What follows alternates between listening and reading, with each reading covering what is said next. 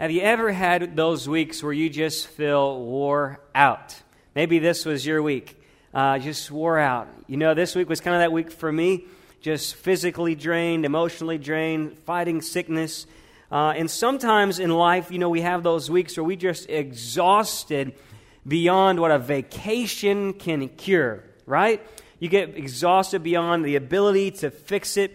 Uh, there are times that we, in our going through life and working hard and having family and, and doing all the things that are required of us, you just get to that moment where you're like, God, I need a break. Or uh, you maybe you get to that place where you don't feel satisfied with life anymore. You can look back on life and say, "How did I get here? Thought I'd be further in life than I am. I thought I'd have I'd be at a different place at this season of my life." And sometimes those moments uh, while we can have good moments, that bad moment sometimes can just dump over us like a cold bucket of water. You can have those moments. Anybody know what I'm talking about this morning? You can just, sometimes you're going along normal, and then that just rush of emotion, like, oh, I can't believe I did that, or I can't believe this is where I am, or man, I wish this would have happened. And uh, how about, you know, we have that commercial uh, for Staples, and I'm not endorsing a brand, but you know, they have that make it easy button you know what I'm talking about, that commercial? Wouldn't you just want one of those in life sometimes and someone comes in, you know, and, and is cranky, you just hit that button and they just go away, or you have that moment where the bills come in, you just don't feel like paying it, you hit that button, it just gets all easier. Uh, unfortunately, that is not what Christianity has to offer. But God is there, and we're going to talk about why sometimes we feel worn out and overwhelmed. Uh, and this has been the case through the ages. But I think over the last decades, even 100 years, with the fast paced life that we live today, the Industrial Revolution, the rise of technology uh, today at an ex- exponential rate, I think is overwhelming even to us and is captivating so many. And uh, think about this you know, statistically, over the last um, several decades, do you know that suicide has continued to be the 10th leading cause of death in America? Isn't that kind of uh, you think, it, you know, there's cancer and all these things, car accidents and stuff, but suicide is the 10th leading cause of death in America. The richest, most prosperous nation in the world with the best health care and the best all these things, and, and you know, everybody's got clean drinking water and all, we've got education, but we still, suicide is the 10th leading cause of death. You know, even uh, Barna Research uh, a couple of years ago, I think in 2006, uh, Barna stated that despite the growing social media, that everyone is now connected, that through 1996 to 2006, loneliness statistically doubled in the United States. Isn't that hard to believe? You, more people connected now, but more people more lonely than ever. Uh, Facebook and all these things, while they are great, but the statistics say uh, today uh, that 60% of Americans fight worry and anxiety. 35% again say they're too busy and too stressed out. I think we could all raise our hands for that one. 30% claim that they're right now dealing with an emotional conflict in their life. There's something they're struggling with emotionally. And 20%, get this, 20% of Americans say they are secretly looking for an escape from their life. 20% are looking to get out of life. We go to video games, we go to alcohol. We can go to pornography. We can go to bad relationship after bad relationship. We can go to buying boats and jet skis and four wheelers. We can go on vacations and trips. We can build the biggest houses. And all of these things people are still doing and still saying, I still can't get away from it. I'm not happy in my marriage. I'm not happy in my job. I'm not happy with the way I look. I'm not happy with myself. And this is the status of the world today in the most prosperous nation on the planet and in the history of man. We are the most blessed people in the history of the man. We have, uh, go back to every empire before us. America has got it all more than any nation ever before, and yet we're still just as lonely, still just as unhappy, still wanting more. Why? Why is this? Until we understand what we've lost until we understand what we lost, which we're going to talk about today, what those things are, which was a relationship where God was our reason for being, where those relationships were built on His perfect love, and where we were submitted to His divine rules, we'll never understand what we're going to gain in Jesus Christ. Until you knew and know what you have lost without God, you'll never appreciate, you'll never truly understand what you'll gain in Jesus Christ. There's a reason the Bible says repent and then believe, because you have to come to an awareness of who you are without God. And that is the reason for Genesis chapter 2. The reason you and I have to understand, who, before we can understand who God is and what He's done for us, we have to understand what we have done and who we are without Him. So until we understand what we lost, we'll not understand what we gain in Christ. Let's look at the story of the garden today. Uh, in Genesis chapter 1 through 3, we find this story of creation. And Genesis 1 gives this broad overview, and then Genesis 2 now digs into that sixth day, the man's creation, his purpose. And then Genesis 3 digs into man's fall. We're not going to have time to go into all the reading today, but I do want to read some of it. Genesis chapter 2, verse 7. I'm reading from the New American Standard. Just follow along with me this morning. Then the Lord God formed man of the dust of the ground and breathed in his nostrils the breath of life. And man became a living being. And the Lord God planted a garden towards the east in Eden, and there he placed the man whom he had formed.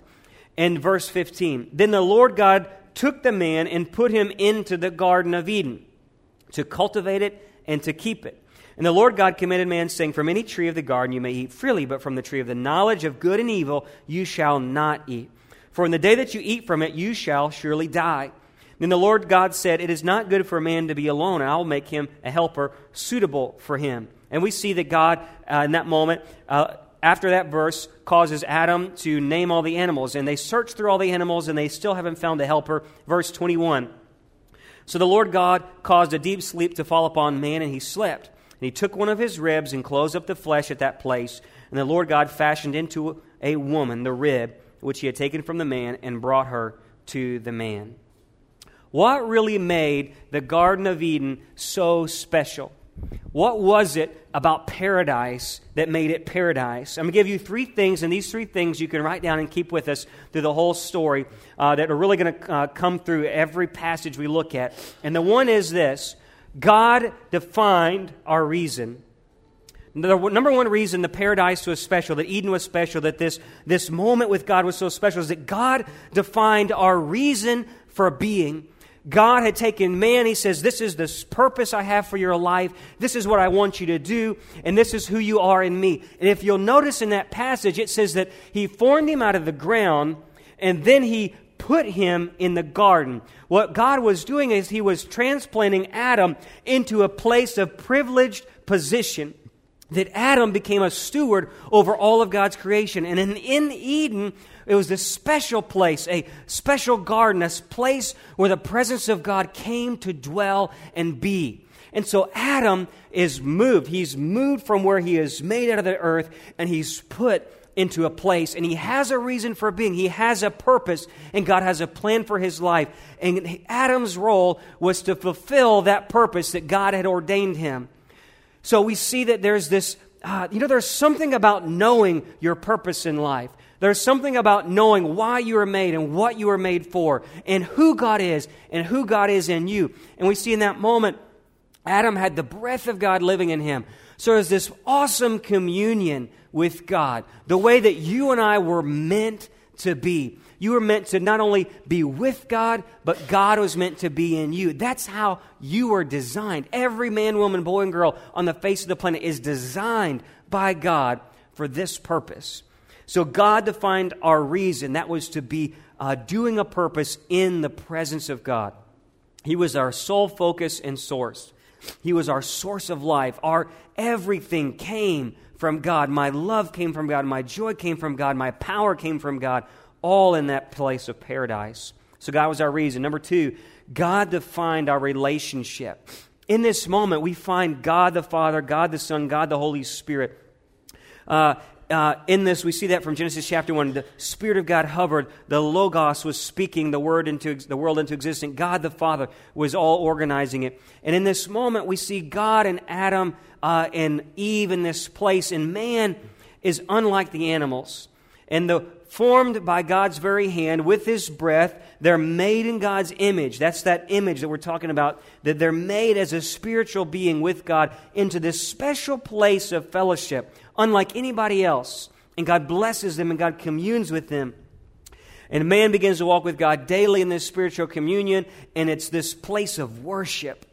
And Eve is coming of Adam. So there's this unity with God and man, and now there's this unlike, un, uh, unlike any other animal before, unlike any like creature before. Eve, this is important.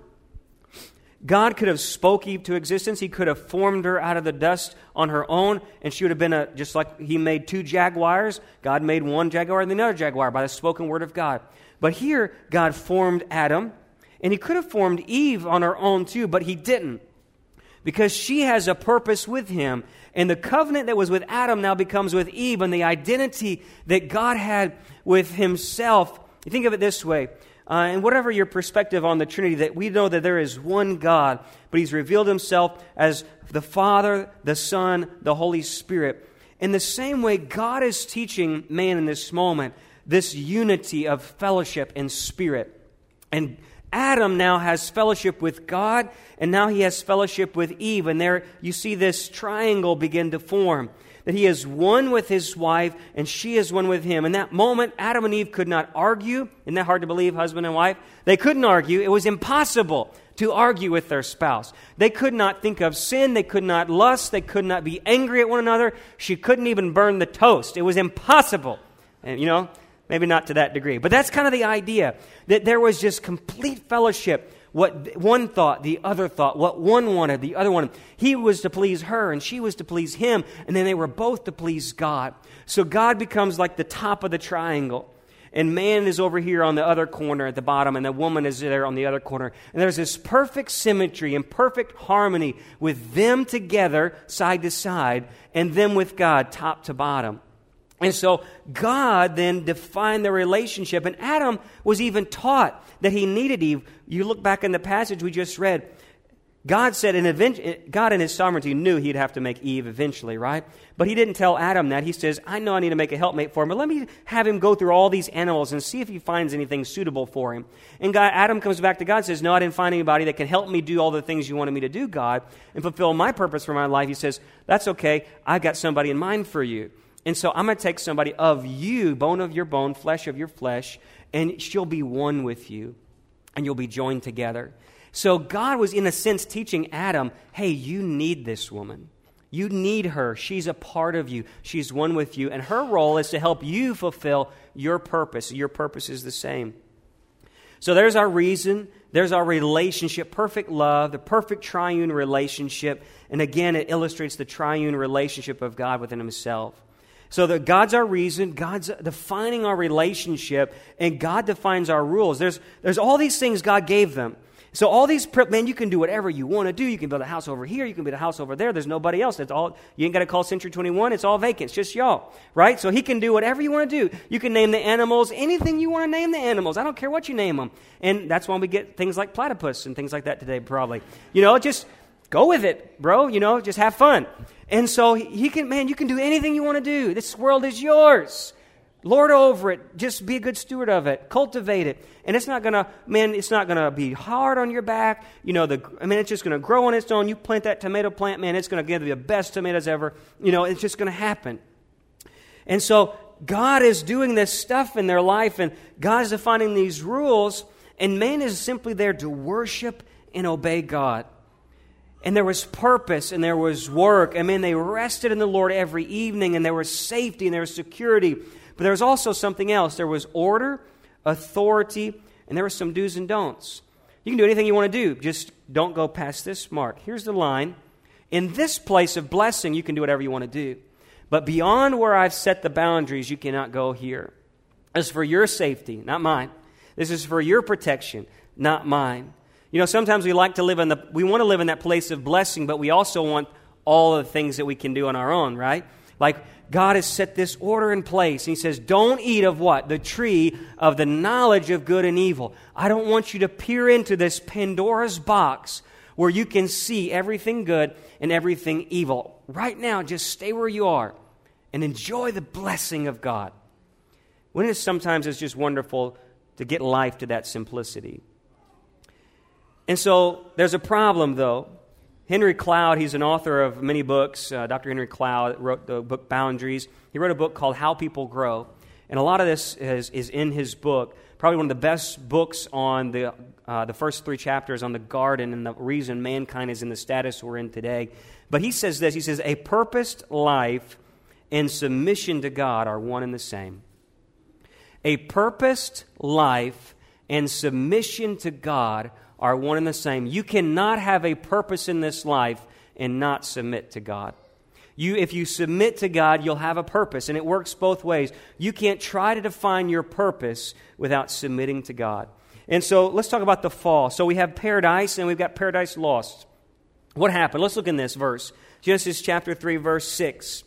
We find that this serpent, this crafty being, and we learn later possessed by the devil, the deceiver, begins to tempt Eve. And he, man, he begins to cause her to question the Word of God. He begins to twist it and say, Well, you surely shouldn't die. And of course, he knew the real answer. Yeah, you won't die physically, but you'll die spiritually. He knew this, and he's tempting her.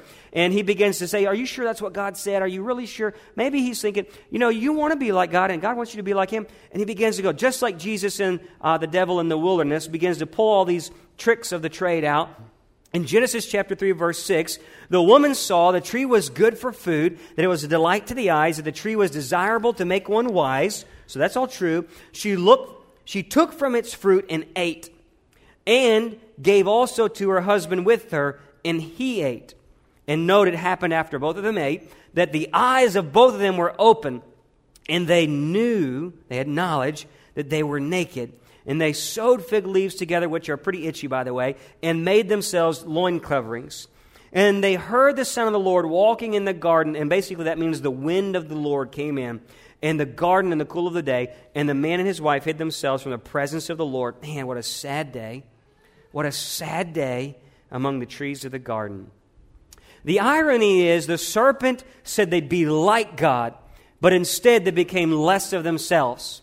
Then instead of uh, being like God, they already had it all. They were in communion with Him, they had fellowship with Him. So Satan loves to twist the truth.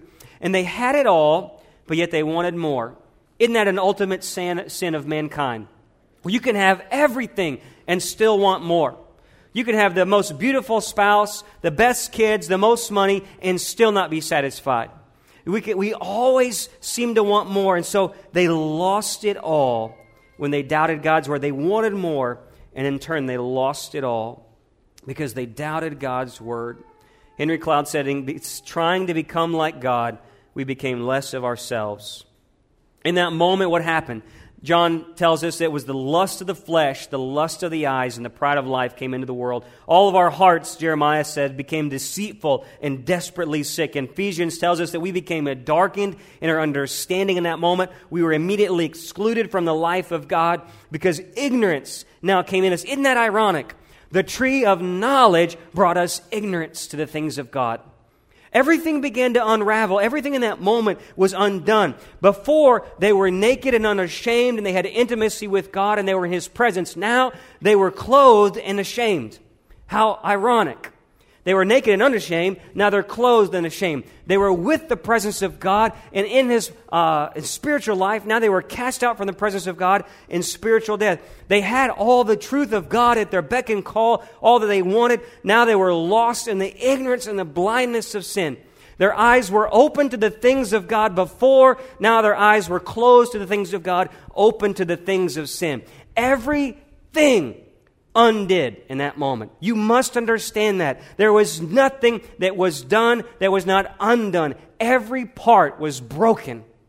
Every part. That's why we can say there is nothing good in us. There is nothing good in this world anymore. There is no such thing as love in this world. There is no such thing as peace in this world. There's no such thing as hope in this world because everything was broken. You cannot come to God thinking there is anything good in you. You cannot come to God thinking you know what love is. You cannot come to God thinking you can have any kind of peace apart from God because in that moment it was all broken. Everything broke in that moment. God's love was with them, but now they hid themselves in fear. They were spiritually alive, but now spiritually dead. And let me go back to those three things a reason, relationship, and rules, because these are going to sum up what we've broken. We lost in that moment our reason for being. God was no longer our provider. God was no longer, no longer our purpose giver, our power giver. At that moment, what rose up in our heart, it was this I know what I'm doing. I can do this. I got this. If I just try harder, if I just work harder, if I just put some loincloths over me, if I can just fix this. Every time we get into sin, every time we, we uh, do something, we just try to cover it up. We just try to try harder. We just try to, oh, if I can just, you know, do this or do that, if I can do this a little bit better, just do that a little bit better, if I just switch this situation around, if I get a different job, a different spouse, maybe if I just do this differently or that differently, I'll make it work. But no, it was broken. We thought we were in control. We were kicked out of the presence of God. Our reason for being was gone, and we were kicked out of a place of rest. In that moment in the garden, every day, there was no, in that place where there was, uh, when Adam was working, he would not get weary or tired. And every evening, he would rest in the presence of God. Even he wasn't even tired, but he'd still rest in the presence of God every day. We lost the rest. Jesus would come later on tell us about the Sabbath day, but what we lost that day was the Sabbath day. We lost the seventh day with God. He created the seventh day and He put man in the garden. And we lost the seventh day on that day. We lost the presence of God. We lost our rest. And so we lost our purpose. We lost our identity. We lost our reason for existing. We had no reason to even exist anymore. We were the only thing in creation that said, We don't care about our Creator. We know we can live life apart from Him. And all the earth is singing to the glory of God. This is our God. The mountains are glorifying. The birds are singing. And yet man is saying, I can do this on my own. I got this. I am me. I am good. I am enough. I'm self sufficient. I am me. And today, there's a reason we're working and we're weary and we're tired. Genesis 3:17, God comes to man. He says, "Cursed is the ground because of you." In toil, you're going to eat of it all the days of your life. Thorns and thistles it shall grow for you. We'll eat of the plants. Uh, you'll eat of the plants of the field, and it'll be by the sweat of your face you'll eat bread. Till you return from ground, because you were taken, and from dust you shall return. What happens, and we see this story. Remember, God had taken Adam, formed him out of the ground, and then he had taken him over here to the garden which faced east, uh, which we kind of can theorize it was in the country land of Israel today and where God would later send Adam or Abraham. And so God takes Adam and puts him in that place of the garden. But then the, when he falls, they, he kicks him out. What happens in that moment, Adam had in this place and the presence and the purpose of God, was kicked out of the presence and the purpose of God. And he says, Now you're going to be weary. You're going to be tired. It's going to be hurting. Your hands are going to bleed. Your mind is going to be weary. Your daily tasks are going to seem meaningless at night. Ecclesiastes says our mind now does not even rest. You try to provide for your family, but it's never enough. You try to work hard to have a good marriage, but it's never enough. You try to have all the answers, but there's still only more questions, and you feel like quitting, but you can't. This is all the curse. They wonder why people are popping pills at a record level today, why people are talking to psychologists until the cows come home about their moms, because it's all part of the curse. What we need is to get back to the garden with God. You are not made to be self sustainable. You are not made to be self sufficient. And let me tell you today, contrary to popular psychology, finding God inside yourself is not possible. Looking inside yourself for purpose and identity and value is not possible. What the world is saying today, oh, just be the best you you can be. Let me tell you, there is no goodness in you, there is no purpose in you, there's no identity in you except through Jesus Christ. You can't look inside yourself and be a powerful woman. You can't look inside yourself and be a powerful man. You can't look within like all of Hollywood would tell you today because you're not made to be the reason for being. We lost our reason for being. Number two, we lost our relationship. In that moment, God no longer defined our relationship. Relationship at that, that place was built on what God desired, it was built on His plan for our life, but now it was built on what they desired. Since now we look at all the problems in relationships today, on specifically on marriages and families, that moment they became separated from God's relationship. You notice they became, Scripture says they were alone and afraid, that they were isolated, hid, and afraid of God. Once they just, before, joyfully walked into His presence every day, and now they hid from it.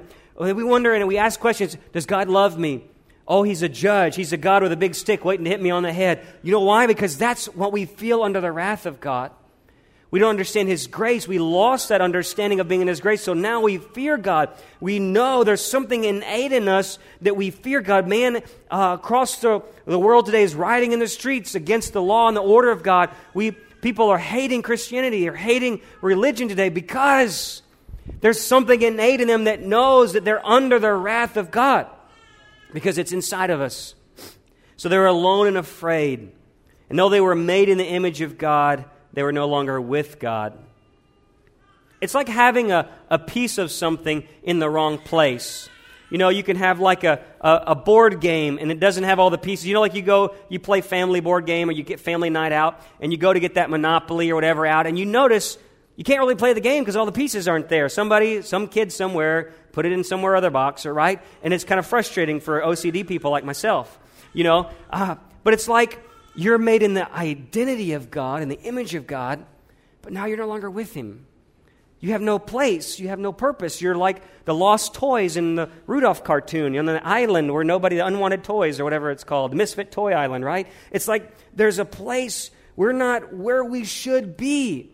And we wonder, people go through uh, addiction and they go through recovery, and we find out you're like, oh, now I get it. This is what I was made for. I don't. Before you were you were lost and you were looking for love in all the wrong places. You're looking for belonging and peace in all the wrong places, and it's because you're not where you're supposed to be. Because you were separated from God. Colossians says you are alienated, enemies of God. And then they were separated from each other. They were hidden from one another. Before they had this perfect intimacy. Man, Adam and Eve could tell each other anything. Man, they could, they could trust each other. Man, you know, it's like, hey, you got boogers in your nose. I mean, it's like, you know, they had that kind of closeness that only people who have been married for a long time get, right? I'm joking.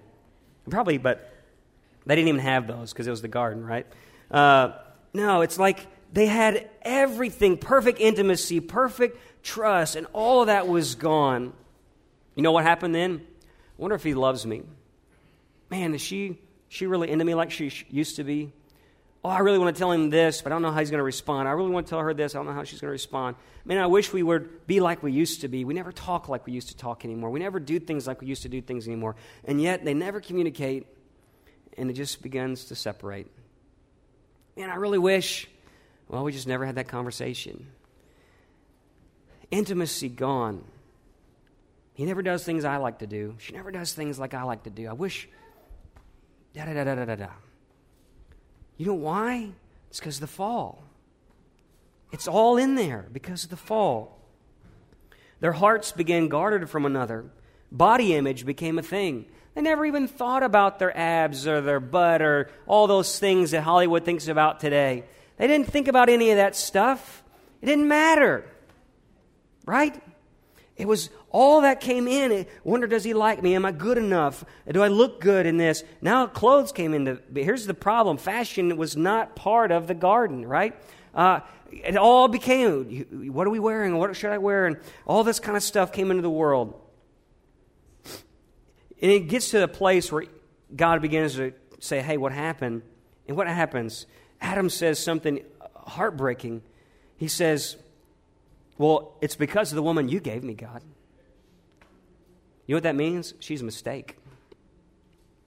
He was trying to teach Adam, hey, Adam, you need this person in your life. This person is for you. It's part of you. She's one with you. There's nothing that can break you. What God has joined together, let no man separate, is what Scripture says. And she's a mistake. Today, probably you've been in those relationships where someone's told you you were a mistake. You're not good enough. It's all because of the fall. I'm going to tell you something. When God made you, you were not a mistake. You have a purpose and a plan. And I pray for you, a godly man or woman in your life, to help you live it out. And to Eve, he said, Eve, you're going to have pain in childbearing, and your desire will be to control your husband, but he will rule over you. You see, in marriage in the garden, there was no better or top or bottom. There was no man over the woman. That, that is not actually what happened in, in the original garden. In fact, they were equals, same purpose, totally agreement, a perfect team. But in fact, now there becomes this tension where Eve is now, God says, there's something in you that's going to try to rule over your husband, but in fact, he's going to be ruling over you, and you're going to try to rule over him, and he's going to try to rule over you, and he's going to try to, you're going to rule over him. And there's just going to be, what is this called? Marital discourse, arguing, tension, fighting for first place. Married, marriage right there, you see it, Genesis 3:16. That's when we find male patriarch society come in. We find desire to fight in a marriage, to fight out who's leading. Control and judgment comes in. So we lost our reason for being, we lost our relationship, and lastly, we lost the rules. Earth was defined by God's perfect and pleasing will. He said what marriage was, He said what love was, He said what it all was, and then in that moment it became total anarchy. Total anarchy. We said, I'll make the rules. It's about what I want. It's what makes me happy. Do whatever you want to do as long as it don't affect anybody else. Do what pleases you. That's what the world's motto is today, by the way. You can do anything you want to do, just don't hurt anybody else. It's all good. That's the world's motto today. Man determines what he thinks for the world. We can define gay marriage. We can define this. We can define what prayer is. We can define what God is. We can define what good is. And we say, Who are you to judge me? All these things came in the fall. And like arrogant little children, we try to take the place of God in our lives and we try to take on evil by ourselves. We came up against evil and said, we, can, we got this. I can fight sin. I can fight temptation. I can do marriage on my own without God. I can have I can face alcohol on my own without God. I can face sex on my own without God. I can do all these things because I am good enough. I got something. I can live life like I want to live. I can make the money I want to make. I can have the marry who I want to make. I can live where I want to live, do what I want to do, be who I want to be because I am awesome. That's what we say. We don't speak it out in the streets, but every single one of us in this room today who hear this message is saying the same thing. In our innate nature, we lost our reason for being, we lost our relationship, we lost our rules. Let me tell you the good news, though. Genesis chapter 3, verse 15 there's good news in the garden. You know what good news means? Gospel. There's a gospel message in the garden. Genesis chapter 3, verse 15. Look there. God curses the serpent and he says, I'm going to put enmity between you and the woman, between your seed and her seed. He shall bruise you on the head, you shall bruise him on the heel. Then God then makes this first sacrifice he clothes Adam and Eve and he sends them out of the garden so they will not be eternally damned by eating the tree of life. And he puts them out and gives them a time to repent, a time to come to him. And he would give mankind a chosen time. And Paul says that there was a secret plan from the very beginning in Romans. He said, from the very beginning, God had a secret plan. That plan is Jesus Christ. And that plan is found in Genesis chapter 3, verse 15.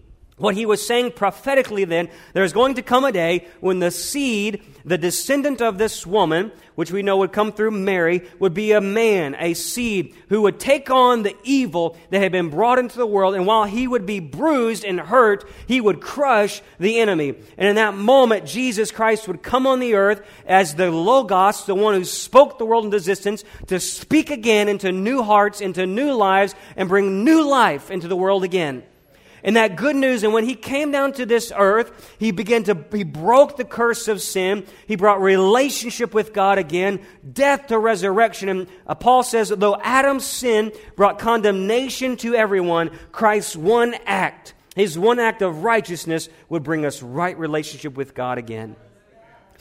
And the, here, now follow me. What, what happened in the curse? We lost our reason. We lost our relationship. We lost the rules. Watch what Jesus Christ does. Matthew chapter 11, verse 28. This is so good. Matthew chapter 11, verse 28. Come to me, all who are weary and heavy laden, Whew. and I will give you what? Rest. Take my yoke upon you. Learn from me. I am gentle and humble in heart. You will find rest for your souls. For my yoke is easy and my burden's light. How do you get back what was once lost? Trust the Word of God again.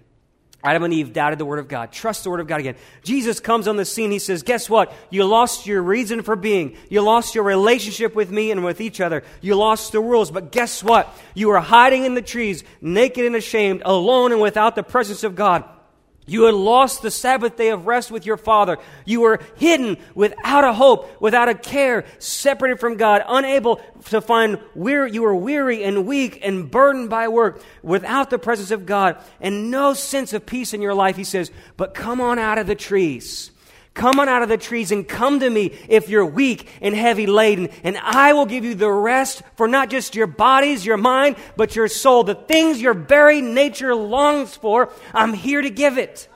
I'm here to call you out from darkness back into light, from death back into life again, and give you a purpose and a hope. And he says, not only that, but if you, you are lost under your own rules and your own power, but if you just take my yoke, Take my reins, take my authority. And under my authority, yes, there's going to be some rules, there's going to be some do's and don'ts. There's going to be some things I'm going to tell you to forgive and move on. I'm going to tell you to love and love your enemies. But when you get my authority, oh, it's so good. It's so good. You live not only in my authority and under my authority, but now you get to use it. Adam lived under the authority of God with a privileged place of position and power in the presence of God. Somebody ought to write that down. But he lived in the place of God's authority and power, a privileged place of position and power in the presence of God. And what Jesus Christ did, he says, if you'll come and you'll humble yourself to me, come out of the trees, come get restored, come get peace, come find rest. You'll not only come under my authority, but you'll have authority to do the work I've called you to do. Adam had authority to name all the animals, to be a good steward of God's earth, to do all the things God had called him to do if he simply uh, worshiped and obeyed. And today, if you'll come out of the trees from hiding from God, you'll recognize that in my own, I'm weak and I'm weary. I'm burdened by the work of this world. I'm coming out of separation from God. I'm calling the Logos of God is speaking again in my life. I'm going to come out boldly and unashamed and say, God, I know that I don't have it all together. God, I know that I need you. Lord, I'm going to come home running and I'm going to say, God, I submit to your authority. And He's going to say, Yes, receive my rest, receive my identity, receive my purpose, receive my relationship again. Come with me. I'm Lord of the Sabbath. Come into my place of rest again. Take my yoke. Come and learn from me. I am humble and gentle. You thought I was a Lord who's going to beat you with a stick and say you're no good and send you to hell. But if you come under my authority, not only do you submit to me and find my rest, but I'm going to send you out as a good steward, as one who's empowered to do a purpose that I've called you to do. Whew.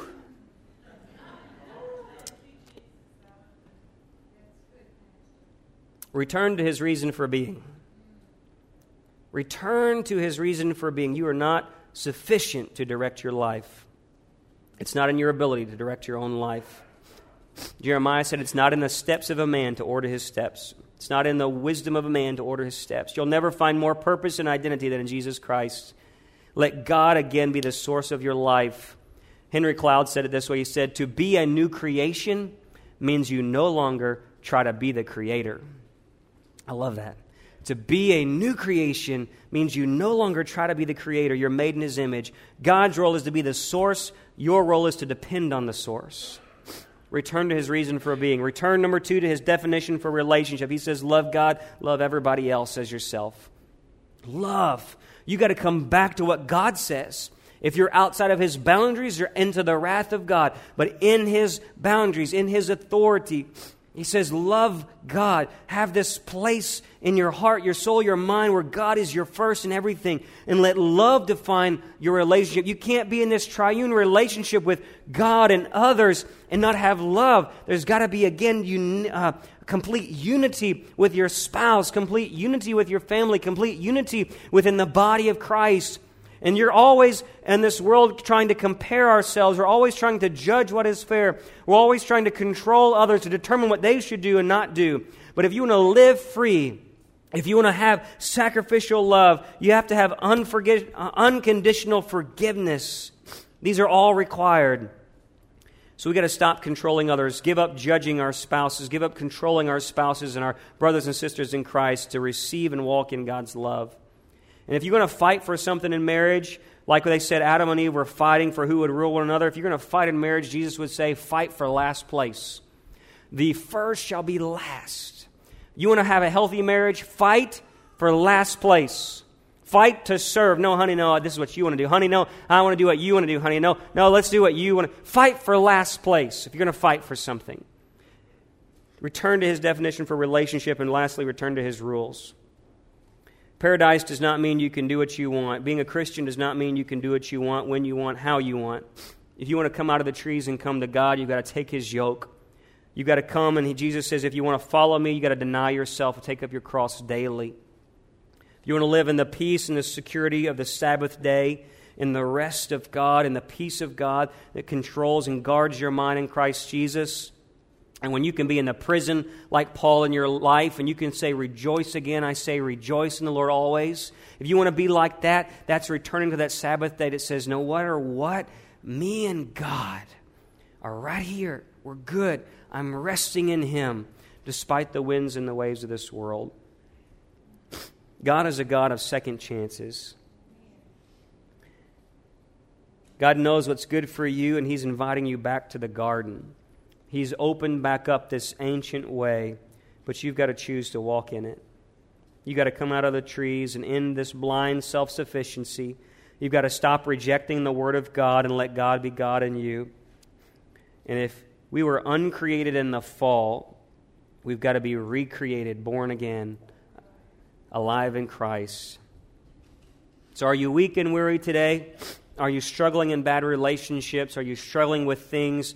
That are beyond your realm of control, beyond your security? Are you insecure in your own identity, in your own body image, in your own relationships? All the things of the world are so evident of the fall. God is just saying, Come to me.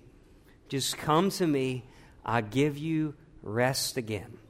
Come take my yoke, receive my rest. Let's, let's pray this morning. Every head bowed, every eye closed. I'm going to ask the worship team to come.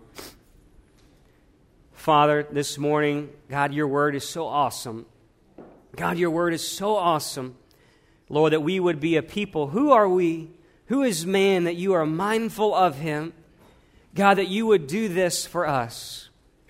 We lost it all trying to gain what we could not have, Lord God. And Father, we still in that fight today. Even those of us who are believers, God, we still fight against that old man, that old flesh that is fighting for first place, fighting to have more. God, fighting to compare, Lord. We compare our spouses. We judge our spouses. We judge our brothers and sisters in Christ. We, we try to lord things over other people. God, we, we, we get offended, oh God. But Father, today, wash it all away. Wash it all away. Hurting hearts, broken hearts. People have been broken by failed marriages, God. People have been broken by bad relationships, God. People have been broken by uh, addictions, God. We've been broken by things and regrets of the past. But God, wash it away. Wash it away today, Holy Spirit. Come in this place. God, see every broken heart, every weary heart today, God. Those who are overworked, God, finding, trying to get along in this life, trying to earn a living, God. Give them rest, Lord Jesus. Holy Spirit, come in this place. Give us rest again. God, we're weak, we're weary, our bodies are failing. Life is weary, God. Give us rest again. Holy Spirit, come. Holy Spirit, come. God, if we are in authority in our own life, if there's areas of our life where we're in authority of, God, we say we're in control of this. We've been trying to determine something we want to do, God. We've been holding on to grudges, God. We've been holding on to things, God. We've been defining our life by money or materials or, God, by what we look like. God, we submit, Lord. Be Lord of our life. Come to you. Come to you humble, God. Lord, forgive us of our sin. Purify us of all unrighteousness. Jesus be Lord. Jesus be Lord. Maybe you need to say that today there's an area in your life, and you just say, God, be Lord of that area. God, be in control of that area. I give that area to you. Maybe it's your whole heart. Maybe today you want to make that declaration to give your whole life to Christ. It doesn't come because you come to an altar or because you raise your hand. It comes because right now, right here, you say, God, here I am, Lord. Here I am, Lord. I step out of the trees. God, I come to you, Lord. I'm, I'm ashamed. God, I, I'm undone. I'm weak. I'm weary. But God, I, I know you've got good things for me. You're gracious, God, loving God, gentle and humble of heart. Would you come today? Would you come today? If that's you, wherever you are, whatever your thing is in your life, maybe it's hurting hearts, Maybe it's weariness, maybe it's loneliness, maybe there's addictions, maybe there's sin issues in your life. Jesus is just saying, Come. Would you come? Hallelujah, to the throne of grace